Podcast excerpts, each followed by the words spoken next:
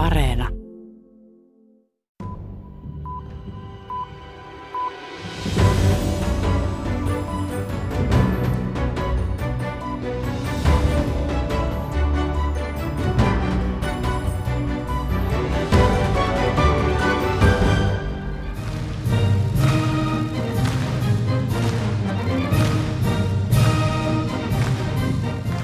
Mahtava kansansali, Kiinan parlamenttitalo, taivaallisen rauhan aukion laidalla Pekingissä. Yli 2000 edustajaa lyö seisten tahtia kansallislaululle. Kaikkien kasvot on peitetty vaaleansinisillä maskeilla. Sisään astuvat kommunistisen puolueen pysyväiskomitean jäsenet keulassa presidentti Xi Jinping. Yli kahdella kuukaudella lykätty kokous pidettiin poikkeusoloissa. Muutenkin kuin että ikkunat olivat auki ilmanvaihdon parantamiseksi ja että illallispöytien välissä oli muovipleksit. Koronaviruksen lähtömaa Kiina toipuu epidemiasta ja maan johdolla on valtaisa tehtävä saattaa taloutta jaloilleen. Tässä maailmanpolitiikan arkipäiväohjelmassa selvitetään, mitä Kiinassa nyt tapahtuu Maa on esimerkiksi jatkanut voimapolitiikkaa Itä-Aasiassa koronasta huolimatta. Voiko kriisi jopa vahvistaa Kiinaa? Minä olen Sari Taussi. Tervetuloa kuuntelemaan. Yökerhojen avaaminen Kiinan talouskeskuksessa Shanghaissa maaliskuun puolivälissä oli merkki siitä, että asiat ovat palaamassa osin ennalleen. Ensimmäisenä kriisistä kärsinyt maa näyttää myös toipumisen merkkejä ensimmäisenä. Kiinan taloutta tuntee hyvin siellä vuosia asunut Tuuli Koivu. Hän on tätä nykyä Nordean pääekonomisti Suomessa. Kyllä, Kiina ilman muuta on toipumassa. Että Kiinassa pahin vaihe oli silloin tammi-helmikuun vaihteessa heti sen kiinalaisen uuden vuoden kieppeillä. Silloin koko yhteiskunta pistettiin reiluksi viikoksi aikamoiseen sulkutilaan ja siitä on sitten kiivitty ihan reippaasti ylöspäin. Teollisuuden osalta tilanne on jo hyvä, mutta kyllä se on jättänyt pitkän jäljen ihmisten mieleen ja kuluttaminen on se, joka edelleen takkuilee. Elpymisestä huolimatta on Kiinan talous vaikeuksissa siinä missä muidenkin, eikä mahtava puoluekokouskaan enää tohtinut asettaa 6 prosentin kasvutavoitetta. Tuuli Koivun mukaan kehitys on ollut hidastumaan päin jo ennen koronakriisiä. Kyllähän se Kiina viimeinen 40 vuotta on ollut melkoista voittokulkua talouskehityksen suhteen ja tämä asettaa Kiinan ihan uuteen haasteeseen. Tämä on paljon pahempi kriisi Kiinan kannalta kuin vaikka rahoituskriisi. Ylipäätään Kiinan talouskasvu oli hidastumassa ja nyt sitä on entistä vaikeampi pitää yllä. Että kyllä tämä niin kuin vakava paikka on. Kiinan korkeaa talouskasvua on pidetty maan yhteiskuntarauhan takeena. Kyllä täällä voi tietenkin olla seurauksia, että Kiinassa kyllä usein sitten, jos vähänkin alkaa kuohua, niin se pidetään hyvin aisoissa ja, ja siihen puututaan hyvin niin kuin matalalla kynnyksellä. Me tiedetään hyvin vähän Kiinan työmarkkinoista. Meillä ei hyvää dataa siitä ole. Pitää turvautua muutamiin kyselytutkimuksiin ja sitten toisaalta ihmisten näkemyksiin ihan sieltä kaduilta, että miltä näyttää ja, ja toisaalta yrityksiä vähän, että kuinka paljon he palkkaa. Ja kyllähän nämä tiedot kertoo, että todennäköisesti Kiinassa on syntynyt kymmenien miljoonien työttömien joukko ja työttömyys on yksi varmasti kommunistisen puolueen ja Kiinan johdon niin kuin painajaisista. Ja viime viikon loppuna, kun Kiina vähän kertoili tulevasta talouspolitiikasta, niin kyllä työttömyyden hoito on ehdottomasti näitä politiikan kulmakiviä ja, ja siihen yritetään nyt sitten ne paukut laittaa. Yhteiskunnan toimeliaisuuden palautuessa on Kiina samassa tilanteessa kuin moni muukin talous. Vaikka tuotantolinjat saataisiinkin avattua, ei kuluttajien käytös ole vallanpitäjien saneltavissa. Pienyritykset ovat kovilla myös Kiinassa varmaan näitä riskialttiimpia tai, tai niin kuin haavoittuvampia työpaikkoja on ollut esimerkiksi yksityisyrittäjät, ravintolat, ruoankuskaajat, kaikki sellaiset pienyrittäjät, joilla nyt on mennyt varmasti, on ollut tosi hankala kevät. Mutta esimerkiksi teollisuudesta, niin tuotanto pyörii jo viime vuoden tasoissa, ehkä jopa sen yli.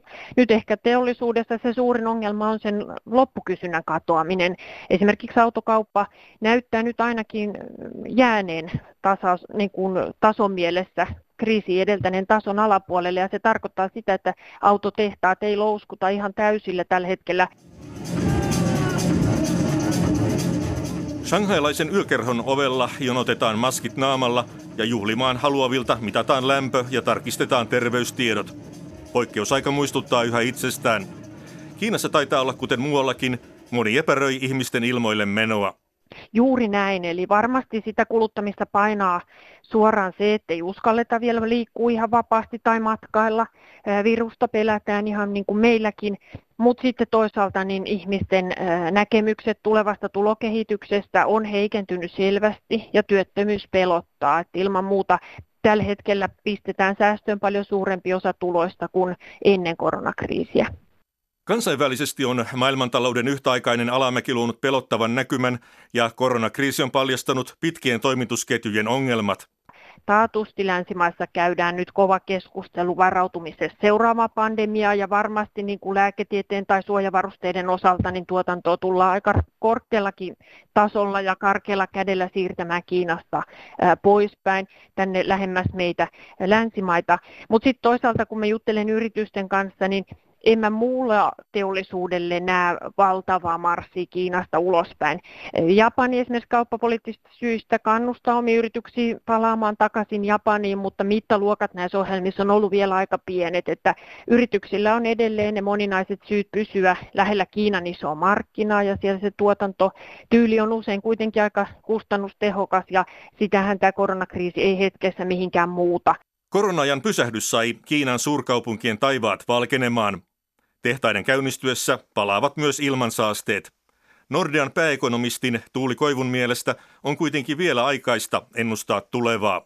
Se oli nähtävissä, että aina kun Kiinan taloudella meni hyvin, siihen ympäristöön oli varaa panostaa, mutta aina kun taloudessa tuli vähän heikompi vaihe, niin se tuntuu olevan yksi näistä helpoimmista säästökohteista. Että kovasti toivotaan, että globaalisti kaikki maat on edelleen sitoutuneita näihin tavoitteisiin ja, ja pystyy niihin ja, ja tekee kaikkensa myös Kiina, jotta ne saavutetaan, mutta että tämä tulee olemaan varmasti jonkunnäköinen vedenjakaja tässäkin äh, kohdassa, mutta on vielä liian aikaista arvioida, että mihin suuntaan se laiva sitten Kiinassakin kääntyy.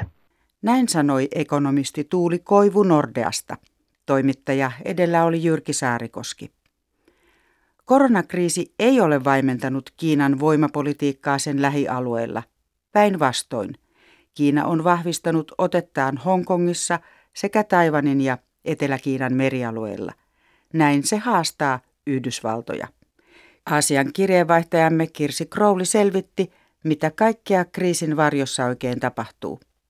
Hongkongissa ei taputeta Kiinan kansallislaulun aikana.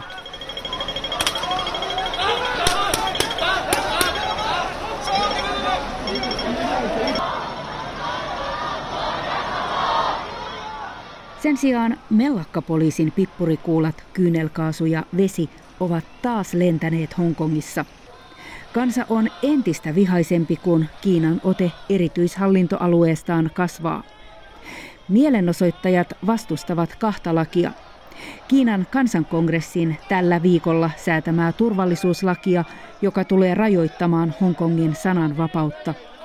Ja kansallislaulun pilkkaamisen kieltävää lakia – Hongkongissa jalkapallootteluiden alussa on tavattu buuata Kiinan kansallislaululle. Lain myötä siitä saisi kolme vuotta vankeutta. Hongkong on saanut tuekseen toisen suurvallan. Yhdysvaltain presidentti Donald Trump uhkaa rangaista Kiinaa, jos se murtaa Hongkongin autonomiaa. It's uh, something you're going to be hearing about over the next before the end of the week. Very powerfully, I think. Hyvin voimakkaasti Trump ennakoi tällä viikolla. Ulkoministeri Mike Pompeo sanoi, että Yhdysvallat ei pidä Hongkongia enää autonomiana. Yhdysvallat voisi näin ottaa pois Hongkongin erityisaseman kauppasuhteissa. Se olisi iso isku Hongkongin asemalle kansainvälisenä rahoituskeskuksena. Kiinan ulkoministeriön edustaja Chao Lijian vastasi. 我要强调，香港是中国的香港，香港事务纯属中国内政。 Haluan painottaa, että Hongkong kuuluu Kiinalle ja sen asiat ovat Kiinan sisäisiä asioita. Jos Yhdysvallat vahingoittaa Kiinan intressejä, Kiina ryhtyy vastatoimiin, Zhao Lijian uhkasi. Kiinan toimet nostattavat laineita jo kansainvälisesti.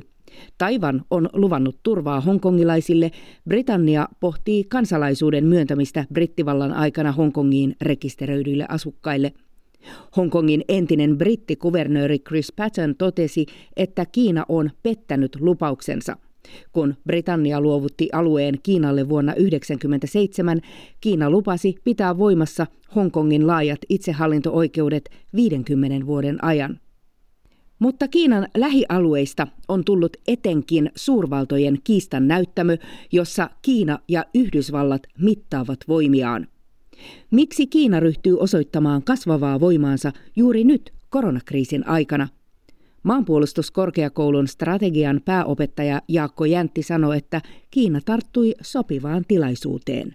Koronavirus täyttää mediatilan ja, ja me nähdään, että muuallakin maailmassa tapahtuu aika paljon ikään kuin nyt pimennossa, johon ei nyt ole energiaa kiinnittää huomiota tai, tai se hukkuu tähän muuhun uutisvirtaan. Se on yksi pieni asia. Ja yksi ehkä vähän merkittävämpi asia siinä taustalla, minkä takia nyt on Kiinalla tavallaan tilaa toimia, niin se on, on se Yhdysvaltain suhde.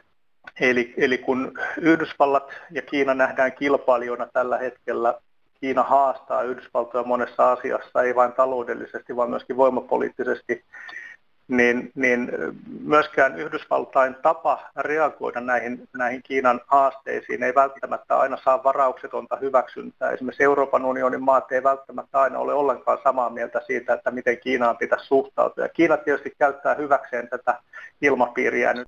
Kiinan rajut otteet eivät rajoitu Hongkongiin. Taiwan 是中国不可分割的一部分。台湾问题是中国内政。 Taivanin itsenäisyys on kuolleena syntynyt ajatus.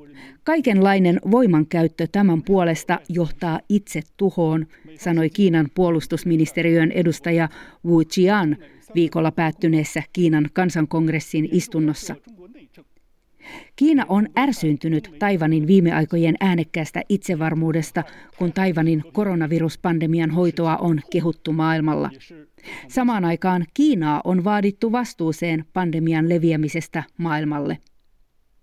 Yhdysvallat on rientänyt Taivanin tueksi. Se ilmoitti tässä kuussa myyvänsä torpedoja ja muita aseita Taivanille.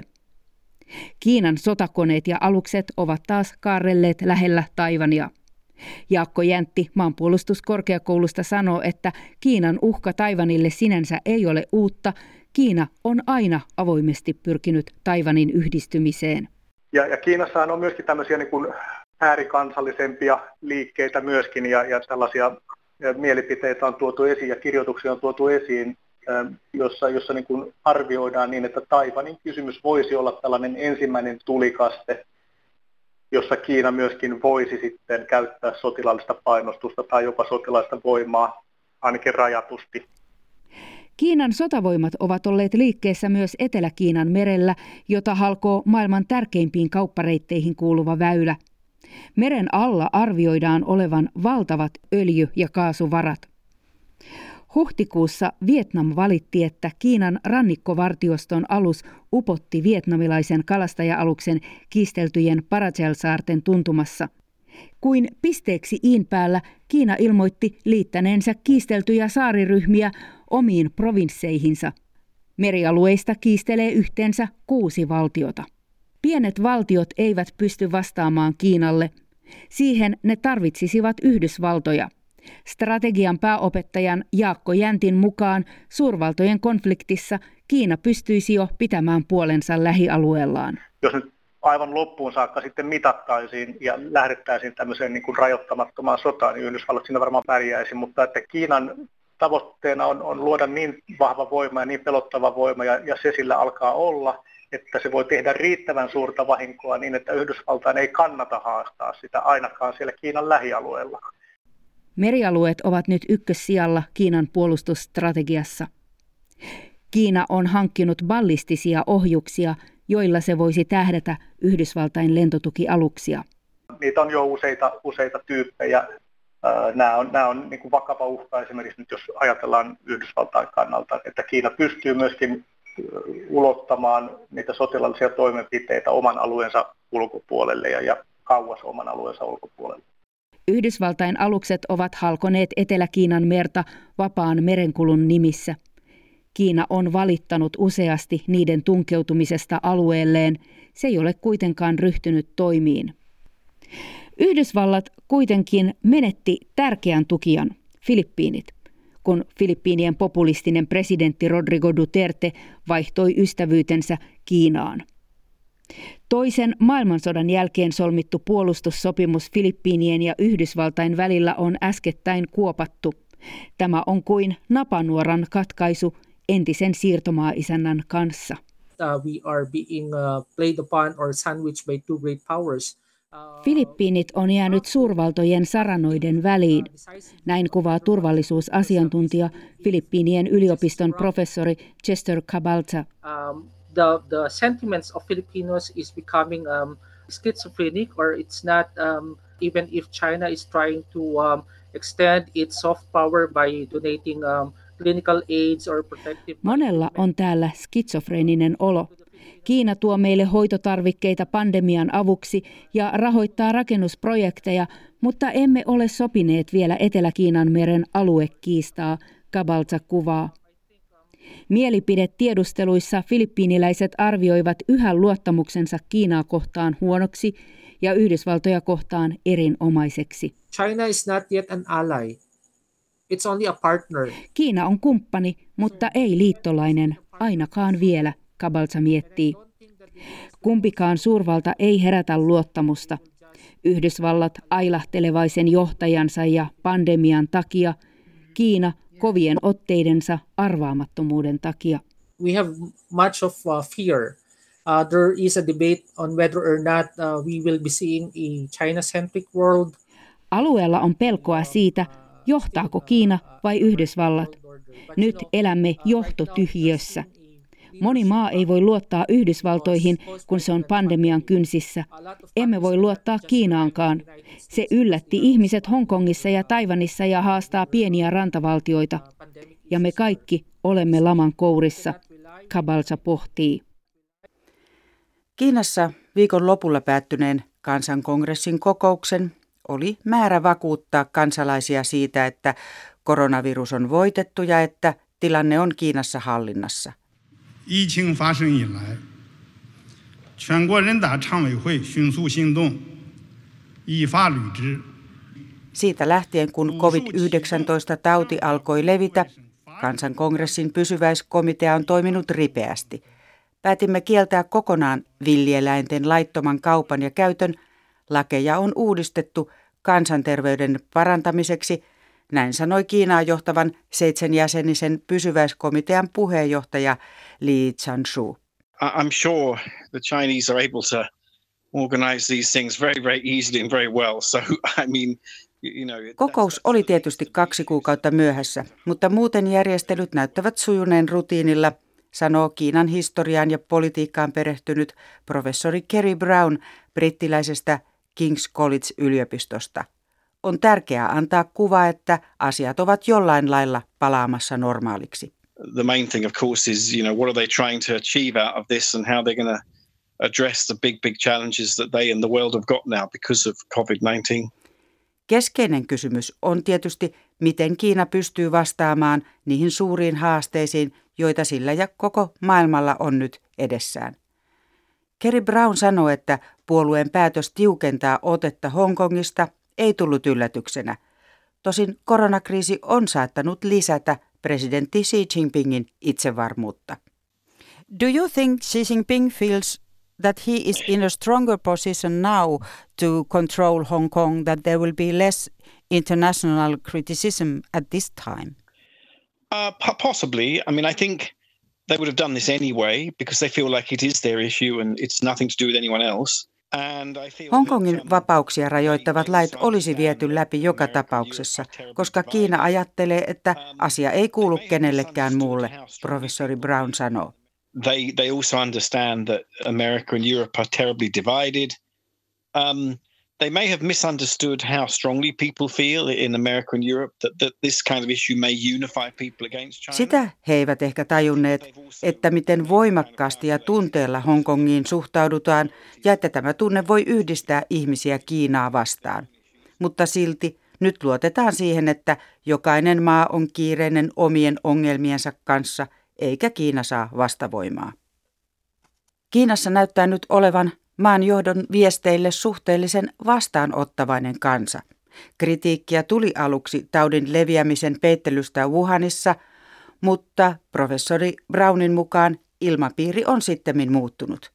Um, because all they can say is, well, their government was really struggling, but it wasn't struggling. It didn't seem to have struggled quite as much as America or Europe's, you know, some places in Europe. Kiinalaiset tuntuvat ajattelevan, että maan johto oli vaikeuksissa, mutta ei sentään niin suurissa vaikeuksissa kuin Yhdysvallat ja jotkut maat Euroopassa.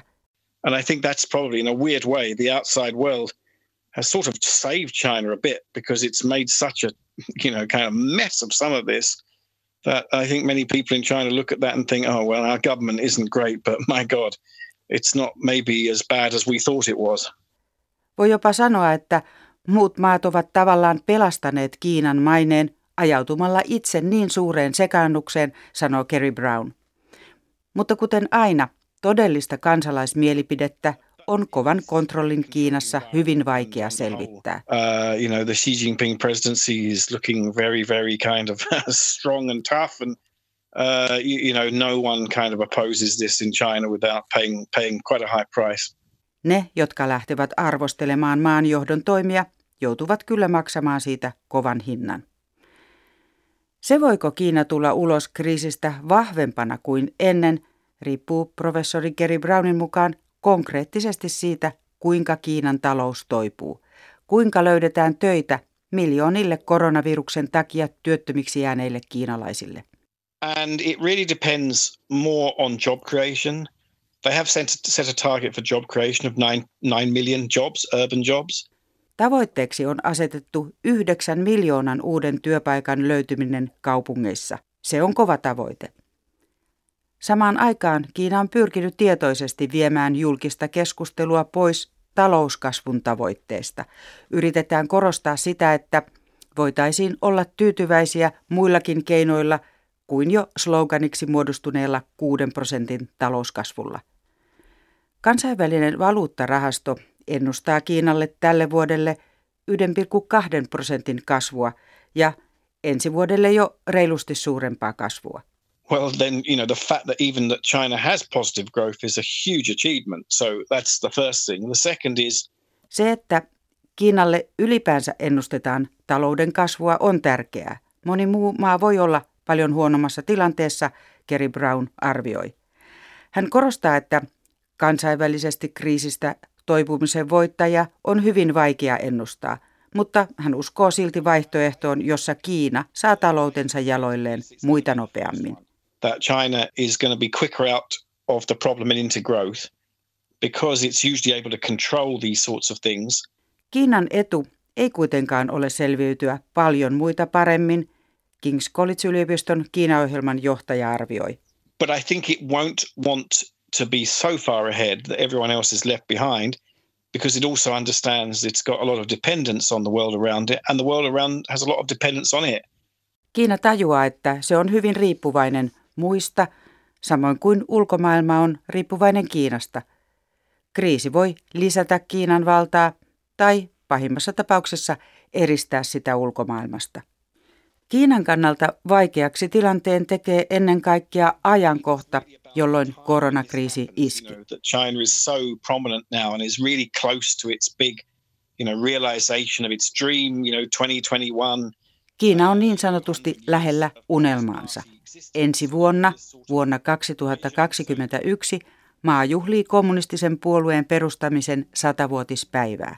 Presidentti Xi Jinpingin unelmassa Kiina on silloin vahva ja sen kansalaiset riittävän tyytyväisiä elämäänsä. Koronakriisi luo nyt pitkän varjon myös tuon tavoitteen ylle. Tässä oli tämänkertainen maailmanpolitiikan arkipäiväohjelma.